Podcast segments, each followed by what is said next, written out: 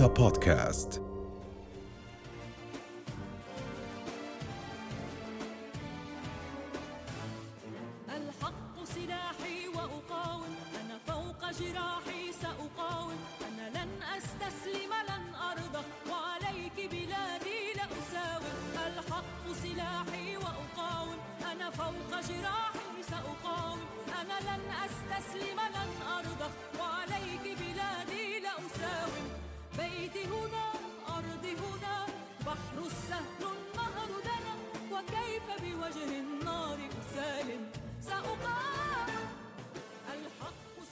الأستاذ عريب الرنتاوي الكاتب والمحلل السياسي في الأسبوع الأول آه، كان معنا في حلوة يا دنيا. يعني آه، دقيق التحليل آه، ومش من باب المجاملة ولكن يعني تحليلك لو نسترجعه نشوف أرض الواقع. يعني أنت دقيق إلى حد ما قادر على قراءة المشهد. أستاذ عريب الآن امبارح بالليل وضعت تويت منصة إكس وحكيت إما الليلة أو بكرة لا حكيت بكرة أو بعده. آه، راح يتم استئناف ال- القصف. أنا سأترك المجال بعد أن أقول لك بأنه بعد كل زيارة لبلينكن هناك آه، وكأنه توقيع دموي. يعني شؤم غراب هذا الشخص بيجي كأنه بوقع يلا تفضلوا كملوا دم وبيروح. اولا صباح الخير لك فؤاد وميس ولأهلنا الأحبة في قطاع غزة الباسل البطل الصامد. و وما إن إلا نقول يعني يا نار كوني بردا وسلاما على غزة وأهلها ومقاومتها يعني لأنه الآن مصير غزة هو مصير المقاومة مصير المشروع الفلسطيني هو مصير المقاومة هذا ابتداء ثانيا أنا في الحقيقة أستغرب من موجة التفاؤل اللي سادت يعني في أسبوع التهدئة. بعض الأوساط التي لا تكف عن الرهان على واشنطن وتسعى جاهدة للتمييز بين واشنطن وتل أبيب. هناك فوارق لا شك وهناك تباينات يعني في الحسابات يعني من دولة عظمى لها رؤية كونية واستراتيجية كونية إلى دولة كيان يعني بتحركه غرائزه الآن وشهية القتل والانتقام والثأر وترميم الصورة والحسابات الانتهازية الشخصية البائسة للطبقة السياسية الحاكمة في إسرائيل. ولا يوم من الأيام الولايات منذ أكثر من 51 يوم 52 يوم الآن الولايات المتحدة قالت أنها مع وقف إطلاق نار ولا مرة. ولا مرة قالت أنها لا تدعم هدف إسرائيل في تصفية حماس. ولا مرة قالت بأن وقف إطلاق النار ممكن أن يخدم كل الأطراف. دائما كانت تقول وقف إطلاق النار يخدم حركة حماس ويعد انتصارا لحماس. ولا مرة قالت أنها لا تدعم الجهد الإسرائيلي في هذا المجال.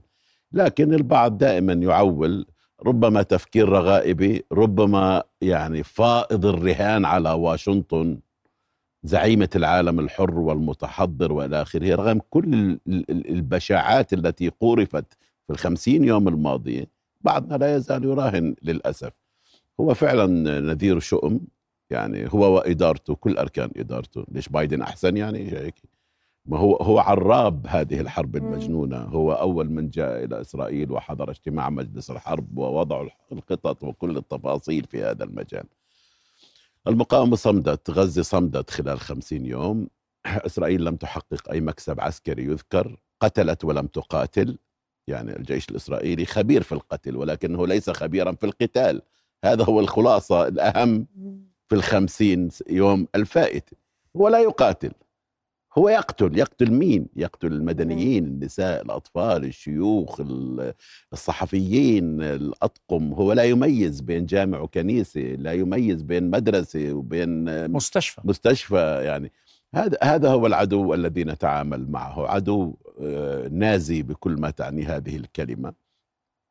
وبالتالي يعني إذا لم يكن في الحقيقة آه، من فرصة لاستيعاب الدرس من قبل كثيرين من الحكام والحكومات العربية فأعتقد أن كثير من الدماء تكون قد ذهبت سدى بهذا المعنى. الولايات المتحدة تريد استئناف القتال. هي تمنت على إسرائيل نصحت إسرائيل. هي تعابيرهم مش تعابيري يعني هي هذه تعابيرهم. هكذا يتحدثون. وما يقولوه في الإعلام يقولوه في الغرف المغلقة. لا يمارسون ضغطا عنيفا على إسرائيل في الغرف المغلقة ويدعون دعمها وإسنادها في خارجها. لا هذا هو الموقف. أنه حاولوا قدر الإمكان أنه تواصلوا هذه الحرب بعدد أقل من الخسائر في أوساط المدنيين. الأمر بات محرجا لنا. تجربتنا مع الإسرائيليين إذا أخذوا ضوء برتقالي مش أخضر بيجعلوه أخضر. وإذا أخذوا ضوء أخضر بيعتبروه شيك على بياض هذه إسرائيل اللي بنعرفها. هذه إسرائيل التي نعرفها. وخبرناها بدل المرة مئة مرة. لكن في بعضنا ما بده يتعلم. في بعضنا ما بده يتعلم. قديما قالوا أن الحكيم من من اتعظ بتجارب غيره والغبي من اتعظ بتجربته. إحنا يبدو لا حكماء ولا أغبياء حتى يعني.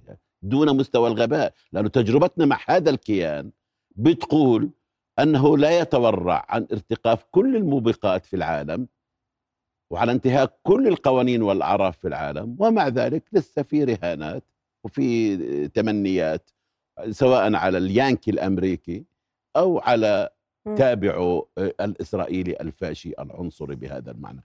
لذلك أنا متوقع جولة وجوله قد تطول من القتال. وبنفس الوحشية وبنفس نفس القسوة اللي صارت أنا بت... يعني لا أستبعد إنه يكون في أدوات مختلفة بهذا المعنى. تنسيش إنه الآن جنوب غزة أكثر من مليون ونص فلسطيني فيه في منطقة ضيقة ضيقة جدا.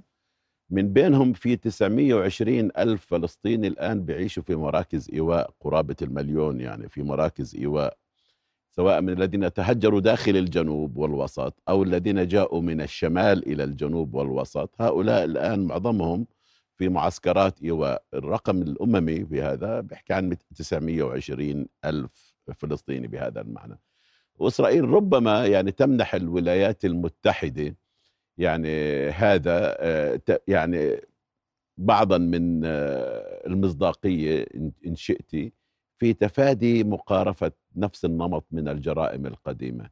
لكن في ظني إذا مع تطور الحرب إذا شعروا أن العملية الميدانية لا تحقق هدفيها وشو الهدفين؟ تصفية حماس وتحرير. وتحرير المحتجزين بالقوة الغاشمة. وفشلوا. وفشلوا حتى الآن. هلأ بدهم يعملوا محاولة جديدة.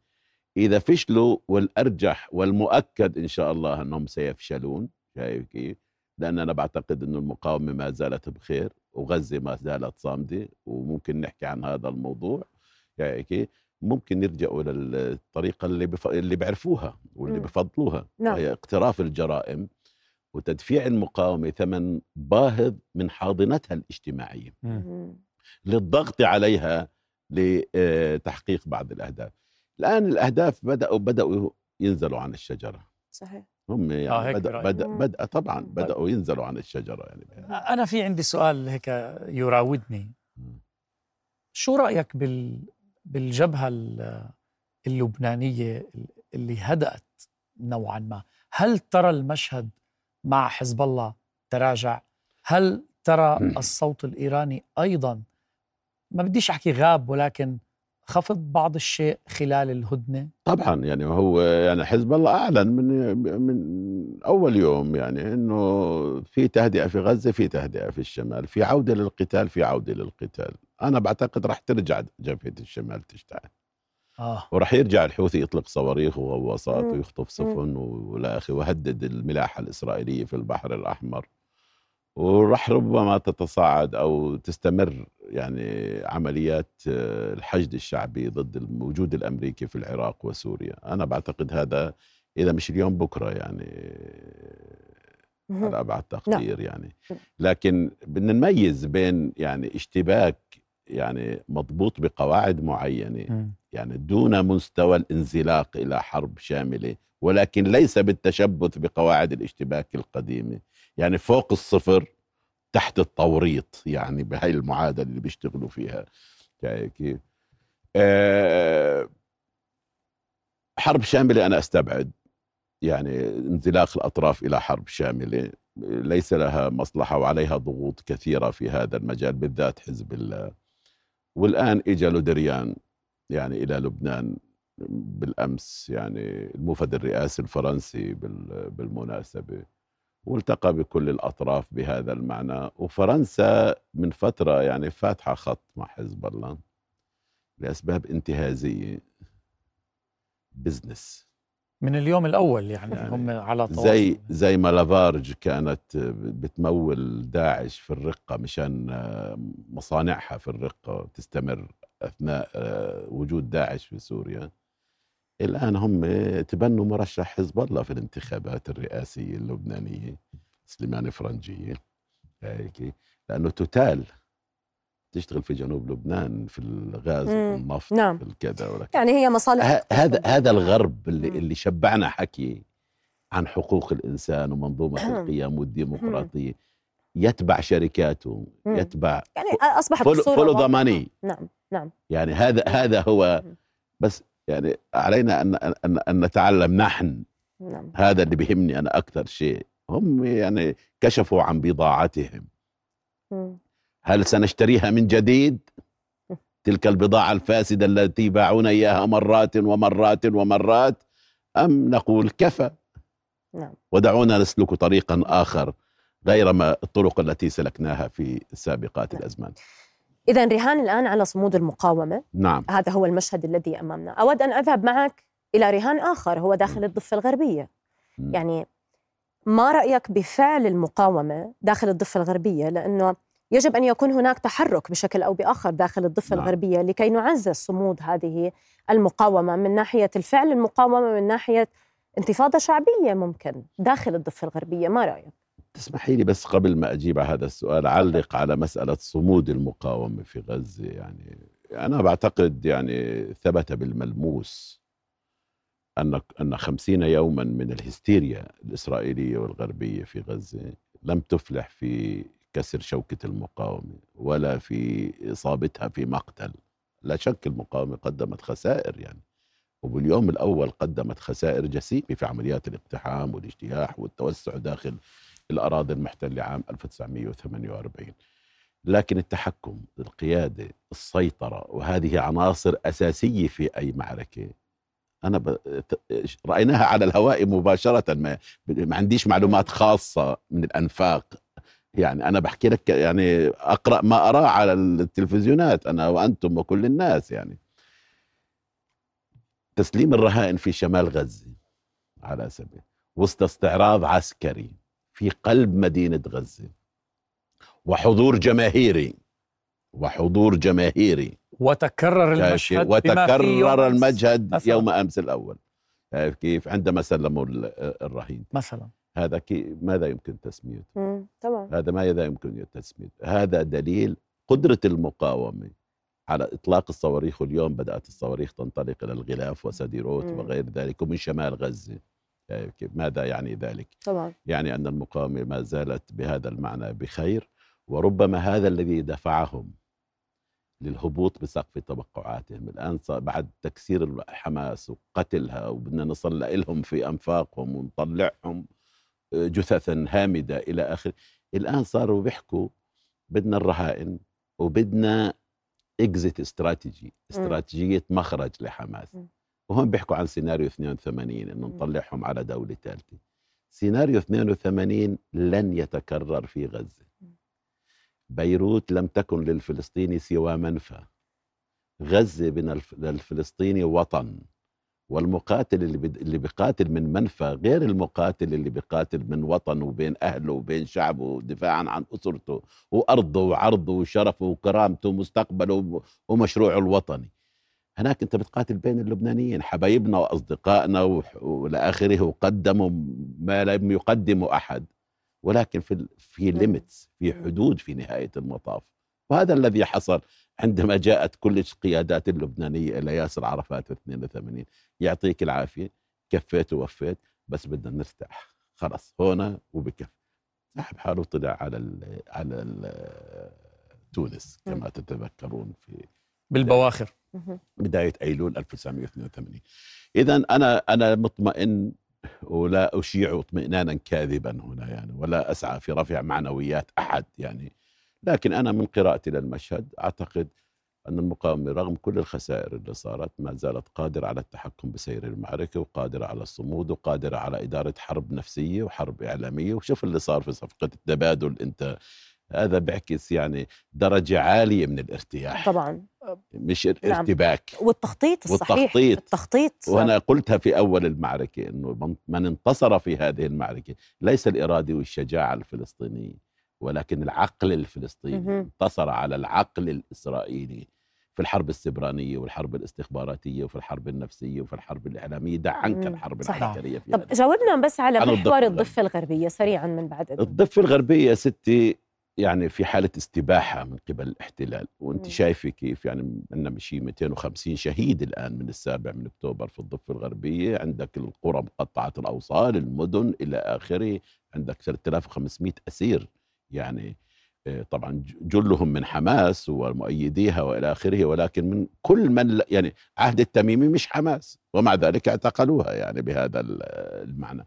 لذلك أعتقد في وفي نحكي بصراحة أيضا في التنسيق الأمني اللي استحقت معه السلطة الشكر من بلينكن علنا في جولته ليست هذه اللي قبلها لما قال نشكر السلطة على نجاحها ودورها في نعم. محاولة ضبط الض- لكن الضفة الغربية تغلي مع ذلك تغلي وسيناريو الانفجار قائم. في في يعني في أشكال كثيرة. أنت عم بتشوف الآن لما بقول لك 15 ساعة معركة في طول كرم للوصول إلى أحد. المعتقلين. أنا نفسي الناس تعرف شو طول كرم. يعني ما هو مرات في أسماء للي ما راحش وشافش بقول لك هي ربما تكون سايغون يعني طول كرم ولا ولا باريس ولا طول كرم قرية بلدة في أحسن الحالات. لما بقعدوا مثلا ساعات في مخيم نور شمس نص كيلو متر مربع. ده عنك جنين اللي هي غزة صغيرة في الضفة مم. في عمق الضفة الغربية. حرب المستشفيات اللي خاضتها إسرائيل في غزة نقلتها الآن لمستشفيات صحيح. جنين ومستشفيات طول كرم. مهم. إسرائيل الآن لا تدخل إلى قرية إلا والجرافات العملاقة تسبق جيشها للتهديم لتدمير البنية التحتية. لأنه مخطط التهجير في غزة لم ينتهي. نعم. وكل الحكي عن رفض عربي على عينه وراسي العرب رفض. بس من العرب رافضين الحرب والحرب مستمرة والعرب رافضين الاستيطان والاستيطان مستمر. والعرب رافضين الاحتلال والاحتلال مستمر. أنا بهمنيش شو بيقولوا العرب باختصار شديد لأنه قالوا لنا أشياء كثيرة و- وما, وما في شيء بنعمل حتى الآن. ما إحنا رافضين الاحتلال وقديش عمره الاحتلال؟ 56 سنة. احتلال 67 رافضين الأسرى والتهويد والانتهاكات للمسجد الأقصى وهي تتزايد. فأنا آجي أطمئن لوهم كاذب أنه العرب أجمعوا على رفض على عينه. ما أنتوا أجمعتوا على كسر الحصار في غزة. ما دخلت الشاحنة بسبب هذا. والشاحنات اللي دخلت على قطاع غزة الفضل في دخولها للمقاومة واتفاقية التهدئة اللي اشترطت دخول 200 وثلا- 200 شاحنة يوميا إلى قطاع غزة. قبلها شو كان يدخل على قطاع غزة؟ شو كان يدخل على قطاع غزة؟ بالقطارة شاحنة ثنتين ثلاثة وأحيانا ولا شيء من هذا النوع. بدون بدون أوهام. خلونا نحكي بدون أوهام. هذه هي الحقيقة. مخطط التهجير في غزة يستنسخ الآن لو سكيل على مقياس أقل بسبب الوضع الإقليمي والدولي والأولويات نعم. في الضفة. 1500 فلسطيني طردوا من منطقة جيم إلى منطقة ألف وباء. من السابع من نعم أكتوبر. نعم. الغور سفوح. القدس الشرقية مسافر يطا ومش عارف إيش وإلى آخره. فلا يا سيدي المعركة ما زالت محتدمة والمعركة طويلة والمعركة قوية والمواقف لا ترقى إلى مستوى المعركة لا ترقى إلى مستوى الكارثة في غزة ولا ترقى إلى مستوى البطولة في قطاع غزة. واللي بده يتحرك الآن عنده فرصة يتحرك. طبعا من زمان كان عنده فرصة يتحرك بس بنقول نيفر تو ليت يتحركوا الآن بنذكر لأنه إسرائيل ماضية وماضية في في مؤامرتها وفي جريمتها على أهلنا وشعبنا. بدعم مباشر وبشراكة كلية من الولايات المتحدة. مهم. على كل حال لنبقى في آه، في الضفة الغربية. شاهدنا صور آه، يعني من زيارة وزير الخارجية إلى الرئيس الفلسطيني. يعني شفنا صور وقرأنا أيضا يعني عناوين آه، دبلوماسية إعلامية آه، تم نشرها. ولكن على أرض الواقع وفي الحقيقة ما فائدة هذه اللقاءات. لنكون دغري. وقبل قليل حكيت إنه أمريكا ليس لديها تحت الطاولة وفوق الطاولة أو غرف جانبية وبعدين غرفة اجتماعات رسمية. أمريكا تقول موقفهم واضح. واضح يعني. إحنا اللي بنحاول يعني نتمنى يكون غير هيك بس موقفهم واضح. اذهبوا في هذا الحرب على حتى النهاية. طب بتتوقع صار شيء على مستقبل آه السلطة مثلا؟ مطروح هذا مطروح بقوة. وما كانش ممكن بلينكن يقول لعباس إنه دورك انتهى يعني بهالفجاجة. وهم الأمريكان قالوها وسربوها لنيويورك تايمز ولا واشنطن بوست ولا غيرها ولا آخره إنه ممكن نقبل بوضع فخري للرئيس عباس ولا بد الآن من تشكيل قيادة فلسطينية جديدة.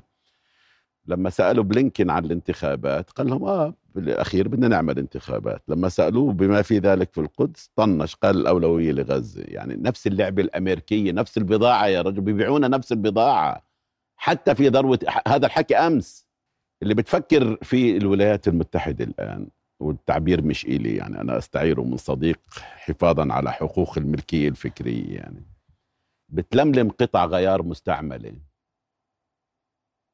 ومصنوعة من شركات مختلفة وبدها تعمل منها قاطرة أو مركبة تقود الشعب الفلسطيني. هذا لن يحصل. وهذا فشل في كل مكان دخلته الولايات المتحدة واحتلته من أفغانستان. ما جابوا لنا كرزاي وأشرف غني ومش عارف ولملموا تحالف الشمال وتحالف مش عارف إيش والى آخره. بعد عشرين سنة إجوا قدموا أفغانستان على طبق من فضة لمين؟ لطالبان. صحيح. في العراق قالوا لنا البوابه الكبرى للديمقراطية في الشرق الأوسط وبلشوا يشتغلوا راحوا جابوا لنا فرسان على ظهور دبابات. شايف كيف؟ وشفنا وين العراق؟ انتهى. وبالأخير قدموا على طبق من ذهب وليس من فضة لإيران اللي هم أصلا بيعتبروها التهديد الأكبر والتهديد الاستراتيجي. إيه، والعراق بدل أن يكون سدا كما كان ينظر له في وجه الطموحات الايراني أصبح جسرا لعبور هذه الطموحات إلى شرق المتوسط وليس فقط إلى العراق. إحنا خبرتنا طويلة مع الأمريكان بهذا المعنى. هم هلأ عم بلملموا قطع غيار. فلان علان وكلها من من من قماشة واحدة. كل الأسماء الذي يجري ترديدها الآن ولا أريد أن أذكر في أسماء تفاديا لأي إحراجات. إحراجات للقناة المحترمة وليس لي أنا عندي استعداد أقول الاسماء هيك استناك على إكس. كلها من قماشه واحدة ستي. كلها من قماشه واحدة قماشه أمنية قماشه مرتبطة قماشه عميلة قماشه مس- مستعدة أن تتساوق مع تصفية المشروع الوطني الفلسطيني. مم. الحل بالذهاب إلى خيارات أخرى. الحل في تشكيل إطار قيادي مؤقت الآن للشعب الفلسطيني بضم كل الأطراف في مقدمتها حماس والجهاد. يتولى إدارة المعركة السياسية والعسكرية. شبكة أمان سياسي للمقاومة في غزة شبكة أمان فلسطينية ابتداء ثم شبكة أمان عربية وعلى العرب أن يستفيدوا من الدرس وأن لا يجاروا الولايات المتحدة اذهبوا إلى الخيارات الكبرى للشعب الفلسطيني يعني. وبعد ذلك بتقدم حق وفي المجتمع الدولي مش أمريكا لحالها. حتى لو بدهاش أمريكا عنها ما قبلت في هذا الموضوع في المجتمع الدولي أكبر أوروبا طيب. منشقه على نفسها الصين منشقة على نفس الصين معك روسيا معك نعم. اذهبوا بهذا الخيار واذهبوا إليه بجرأة بدل إن نستنى شو اللي ممكن يأتي به بلينكن وشو الأسماء اللي ممكن تتردد هنا هنا وبروح بسمع من العواصم بعض العواصم بتقول له كفوا على حماس خلصوا على حماس بعدين بنجيب بضاعتنا أمامكم مم. هذا سقفنا في حلوة يا دنيا وفي رؤية وهذا مستوى الكلام ولكن ولكن مستوى عالي محترم طبعاً. شكرا شكرا. شهادة كل الاحترام آه، لأنه هيك المستوى دعني أكون جريء وأطرح أمامك آه، هذا السؤال بكل يعني مهنية ولكن أرجوك أنا سأتحفظ على مصدري. طب- طبعا. الحديث الحديث كان واضح من أحدهم أو البعض بأن هناك تم طرح اسم مروان البرغوثي. مع ضد المرحلة قد تتطلب شخصية لها مميزات قيادية كما. كما البرغوثي سيكون لربما له القبول وهو قد يكون وسطي ما بين السياسة والدبلوماسية وما بين المقاومة. شو رأيك بهالطرح ككاتب سياسي ومحلل؟ أنا أتبنى هذا الطرح وأعمل عليه وأروج له بديلا لأن الأسماء اللي بتنطرح في محافل أخرى ليس من بينها مروان البرغوثي. مروان البرغوثي جزء لا يتجزأ من المشروع الوطني الفلسطيني. وأنا امبارح كنت في اتصال وهذا بحكي يعني ماليش بالعادة أحكي في هاي القصص. أنا امبارح كنت في اتصال مع زوجته مع فد الست آه، أم القسام فدوى البرغوثي ومع محامي الأستاذ إلياس صباغ. هيك وطلبت إنه عند أول فرصة ينقلوا هذه الرسالة نريد أن نخلق توافقا وطنيا حول مروان البرغوثي. مروان البرغوثي آخر فرصة لفتح آخر فرصة للسلطة الفلسطينية آخر فرصة للمصالحة الفلسطينية. مروان البرغوثي رئيسا لفلسطين بيحمي ظهر المقاومة غيره بطعن ظهر المقاومة ولا يأتي إلا على جثة المقاومة. هذا قولا واحدا وقطعيا وأنا رب يعني ربما لم أكتب هذا بشكل واضح لأن ب- في غمرة اتصالات ومشاورات والى آخره. ولكن أنا بصراحة ما عندي معلومات على أنا- أنا- تليفوناتك ولا أنا- على لا- يعني لا، اتصالاتك. يعني في كثير عندهم معلومات عن أنا ما بعرف. تليفوناتي يعني شايف كيف؟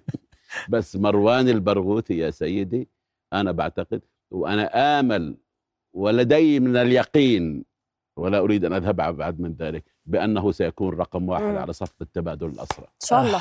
هناك سؤال. أصبح يراود العديد من الناس سواء بفلسطين أو بكل الدول العربية أو العالم يعني قالوا ممكن هذا السؤال أنا أضعه لا أتبناه ولكن ممكن هذا السؤال أن يكون مشروع. يعني هذا التساؤل اللي قالوا أنه حماس عملت هذا الهجوم وارتكبت هذا الهجوم بالسابع من أكتوبر. وبعدين طلعت التصريحات من حماس يعني بأنه آه، ما حدث هو من آه، تبييض سجون الاحتلال الإسرائيلي من الفلسطينيين. فكان في هناك الكثير من التساؤل- التساؤلات بيقول لك طب ما إحنا شاليط يعني كان واحد. جندي آه، تبادلناه بما يقارب 1300 الآن موجود في سجون الاحتلال الإسرائيلي ما يقارب 7000 يعني هل ما قامت به حماس هو يستحق آه، أن يكون نتيجته أو يعني الانتصار الذي سنحققه هو فقط من أجل تبييض السجون؟ وطبعا أنا لا أقلل من أهمية تبييض السجون. ولا في هناك نعم. مصطلح آخر سأضعه ما بين قوسين وأود أن تعلق عليه هو كسر إرادة البقاء لدى المواطن الصهيوني. من بعد ما قامت به حماس المقاومة بكسر من- المنظومة الأمنية كسر الأمن والأمان لدى الفكر عند المواطن الصهيوني الذي يعيش في دولة الاحتلال الإسرائيلي. شوفي سيدتي بصراحة أحكي لك يعني وأنا أزعم أني قادر أني أعمل جولة في عقل حماس يعني ما الذي. تفكر به حماس؟ ما الذي فكرت به عندما أطلقت السابع من أكتوبر المجيد؟ أنه مش مغامرة غير محسوبة مغامرة فيها مغامرة طبعا كل عمل ثوري فيه مغامرة ولكنها مغامرة محسوبة. ما قالت أنه هذا لتحرير فلسطين وأن هاي المعركة بدها تنتهي بتحرير فلسطين. لا من النهر للبحر ولا الضفة الغربية وقطاع غزة والقدس الشرقية. لكنها ما قالت أنه هذا العمل فقط لتحرير الأسرى قالت أنه هذا أولا لتحرير الأسرى مم. لإنقاذ المسرى مسرى الرسول المسجد الأقصى اللي التقسيم المكاني الزماني تحقق وضايل التقسيم المكاني فقط. إحنا كنا أمام تقسيم زماني حاصل وتقسيم مكاني على الطريق. قالت من أجل أن نرمي حجرا كبيرا في مستنقع الركود اللي عاشته القضية الفلسطينية والتهميش الكامل للقضية الفلسطينية. قالت ذلك أيضا حركة حماس. قالت أنه من أجل وقف مسار ال- الانهيار في الموقف العربي الرسمي تحت عنوان التطبيع. إبراهيمي كان ولا غير إبراهيمي؟ هيك لأنه أن تطبع إسرائيل مع العالم العربي والشعب الفلسطيني يرزح تحت نير الاحتلال هذه تصفية للقضية الفلسطينية. هذا عنوانه التخلي عن القضية الفلسطينية. ثلاثين سنة من الركود ثلاثين سنة من المراوحة من تقديم التنازلات من المفاوضات العبثية من مسارات التطبيع.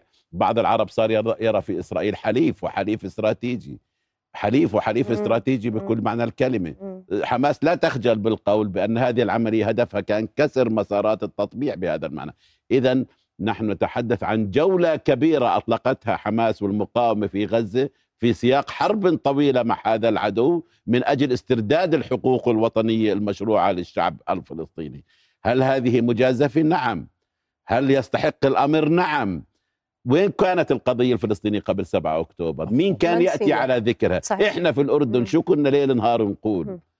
إنه ما فيش ط... يعني هذا التطبيع لن يفضي إلى استقرار إذا ما انحلت القضية الفلسطينية كنا نشكو تهميش القضية الفلسطينية الآن على جدول أعمال الإكوادور وتشيلي وبوليفيا وناميبيا والزيمبابوي القضية الفلسطينية أصبحت قضية العالم كله الآن القضية الفلسطينية يكفي مجدا للمقاومة. نعم. أنها أعادت ترتيب الأولويات. نتنياهو قبل الحرب طلع نعم. يتبجح قال عملنا سلام مع 98% من العرب.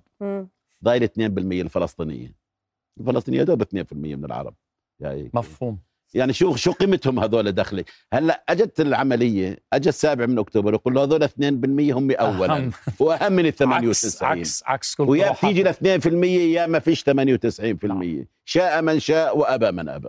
أستاذ عريب نشكرك بهذه الكلمات. نختم برنامج حلوة يا دنيا. يعني تداركنا الوقت لابد أن ننتقل الآن وننهي آه، البرنامج. نقدر آه، جدا حضورك. سعيد السقف بذلك. السقف معك. الموجود آه، تحليلك رؤيتك لل- للمشهد. شكرا شكرا جزيلا. لكم ميس شكرا لك. شكرا فؤاد. مع عنوان المهاجم فليرى الأحرار يا كل العواصم كيف يبدو المجد في الأوطان دائما رؤيا بودكاست.